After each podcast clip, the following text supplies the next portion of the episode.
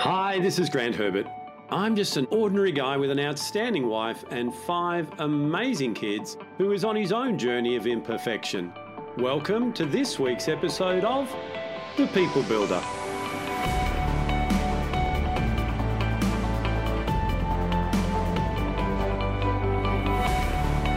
Have you given yourself the total gift of approval? Or are you continually seeking the approval of others? Hi, this is Grant Herbert, international influencer and sustainable performance coach, and today I want to continue our conversation around personal power by talking about removing the approval addiction.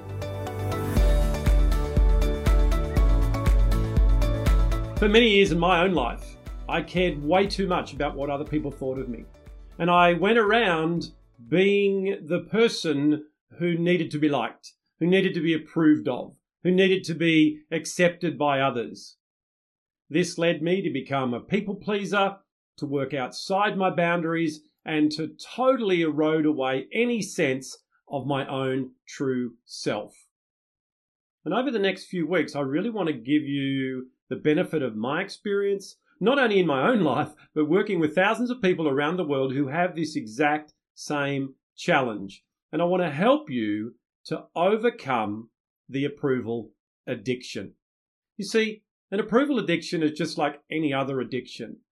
It says, I cannot go a day without getting it. I need that. If I don't have that approval, then I'm not whole. I'm not able to go through my day and go, hey, that was a great day. So, in subconscious and conscious ways, we go around looking for things that we can do so that people can approve of us. Now, there's nothing wrong with getting approval from others. It's a good thing. It's a part of life. Being affirmed and knowing that people value you, that's a great thing. But when it becomes the motive for everything that we do, that's when the problems arise. You may or may not have seen me talk about before what I call the performance trap. And that is where we perform on a daily basis to get the approval externally from other people. So our whole motive for doing the performance is clouded in this need for approval. You know, I see people like speakers, for example, or people who need to present in front of people. They are challenged and fearful of doing it, and indeed stumble as they are doing it because of this approval addiction. You see, the reason that we get up on a stage is to impart and inspire to others. Therefore, our focus needs to be on others. Yet, when we get up there with a need to be approved of, to be good enough, to belong, to be liked and loved, those three universal fears, then our focus is on what we don't have. Our focus is on the internal. So we start looking inwards instead of looking outwards. And that's just one example. So even though our motive is to do our best job so that we get that approval, it's actually counterproductive. It actually creates exactly the opposite because it creates a state within us of overwhelm, of doubt, of fear, of anxiety. And the negative effect of those emotions and us feeling that is apparent in the actual performance. So, what we set out to get we didn't get. And then what happens is over and over, we try to do our best so that you will like me and you approve of me, but I'm not getting the approval. So instead of changing the strategy, what we can do is we can allow that evidence that we're getting to further erode how we feel about ourselves. So let me help you to understand how to change from performing to get approval to operating in a way that's going to empower you to be the best version of you. You know, when I found this out, when I was introduced to this concept, uh, I've tweaked and massaged over the years and worked with many people with, it changed my life. And let me tell you, it changed it for the better. No longer was I getting up every day needing to get your approval. You know, it's like this video right now. It is not perfect and it's never going to be perfect because I'm not doing these with a videographer, you know, with all the bells and whistles and, you know, I've got uh, the few lighting challenges and whatever, and my team will fix those up in post production probably. But it's not about my performance, it's about what you can take from it. It's about what I can inspire you with. So now that I'm not focused on getting your approval, I'm focused on inspiring you and I'm focusing on you. I hope I'm giving you a much better version of me and you're getting so much more out of it. So put your hand up right now if you would like me to show you how to break free of the approval addiction. And I can see hands going up in my mind's eye everywhere because this addiction, just like any other addiction, is holding you back from being the best version of you. From being, as we talked about last week, being the you that we need so that when we have you and your uniqueness and what you bring and your genius, collectively as a world, we can be who we need to be. So let's take a look at how to shift from the approval addiction to being self approved. So, step one in breaking this approval addiction is to work on your limiting beliefs. And if you uh, want to get some help on that, uh, I've done an episode on that. So just look at the previous episodes and you'll see about breaking your limiting beliefs, reframing them, changing them. But you've formed beliefs about yourself. I've formed beliefs about myself which are not true. They are beliefs that we form that are based on what people said about us and what experiences we went through and our failures or whatever it was. So the first thing is to build your own identity. Build yourself up. Look for reasons to affirm yourself rather than need it from the external. Every one of us needs affirmation. And the more of it that we give ourselves, the less we need from others. So, step one is work on your limiting beliefs. Step two is to control the inner dialogue. And over the next few weeks, I'm going to do an episode to help you to do that. So, you know, look out for that. To control that inner dialogue, that self talk that tells you that you need the approval, that tells you to do things or to not do things based on that fear based on not being good enough, based on not belonging, based on not being loved. So, retraining your mini me, as I call it, retraining that inner voice is the key to being able to have a voice that helps you to accept yourself. Step three is to practice your new beliefs. So now that you've got a more healthy set of beliefs about yourself, about the world, about others.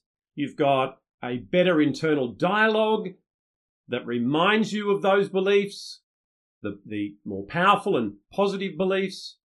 Now it's a matter of rewiring your brain by practicing the new beliefs over and over and over again. And a great belief to start with is that you are enough. You do belong and you are loved. So, one of the things that I like to do is help my clients to write out some affirmations. So, as a practical exercise that I want you to do to get the most value out of this, is to pause the video or podcast right now. And I want you to write out a list of at least 10 things that you like about yourself. Now, when you're doing this, you might find that a little bit of a challenge, a little bit of a struggle because it's unfamiliar. Because what most of us are doing are rehearsing the things that we don't like about ourselves. So as you're doing it, I want you to have the thought and put it straight to paper. Otherwise, that internal voice is going to steal it from you and go, no, that's not true. Who do you think you're kidding? Just stay in your logical brain and put something down that you like about yourself. This was a big challenge for me. I worked on this. This took some help. I had to actually get an external coach to pull these things out of me. And my first list, about 90% of them, I didn't believe them. But I practiced them anyway. Because what we can do is we can rewire our brain and we can trick it with future things that we're moving towards by stating them in the present. So, for example, if you're someone who has a skill that isn't quite yet where you want it to be, instead of saying, Oh, look, I'm not good at doing videos, what I could say instead is, I'm getting better every time I do a video. So it's a moving towards what we want. If you want to really get the benefit, you could go, I am great at doing videos. And even though it may not be totally true right now, it's an empowering affirmation for you to move towards. So there's some tips, hopefully, that will help you to break free of this approval addiction. Now, it's not going to happen overnight because you have a pattern of belief and behavior that's gone on for many, many years. So it's a matter of practicing, practicing, practicing, repeating the new beliefs, the new behaviors, listening to what you say about yourself in the positive, that allows you then to have a new set of neural pathways that will be your new normal. So when you start having a negative thought, the positive one will jump straight in and take you where you need to go. So the approval addiction is about needing approval from others. What you do when you set it up, as we've just talked about, is you get to a position of self approval. You see, a lot of times we go around wanting from others what we haven't given ourselves. And if you don't yet think that you're good enough, you don't yet think that you belong, and you don't yet love yourself, then it's an unrealistic expectation for you to get that from others. So all approval starts with yourself. You know, productivity trainers will tell you to delegate. And let me tell you, the only thing that you never want to delegate is approval. That's for you alone. Eleanor Roosevelt said it so well what other people think of you is none of your business. And nobody can make you feel inferior without your consent. So, approval addiction to self approved is the next step in you developing your personal power. I'd love to get some feedback from you, whether you're on my YouTube channel, whether you're in my blog, or whether it's on the podcast, uh, whether you're connected on social media in some way, jump into the comments, get into the conversation.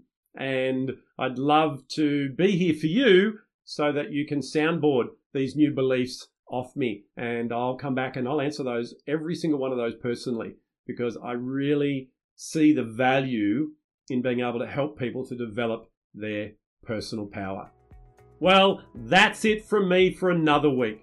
Join me again next week when we'll continue this conversation around developing our personal power by learning how to remove our masks. I'll see you then. Well, hey, did you like that? Did you get something out of that that you can use in your life right now? I really hope that you did.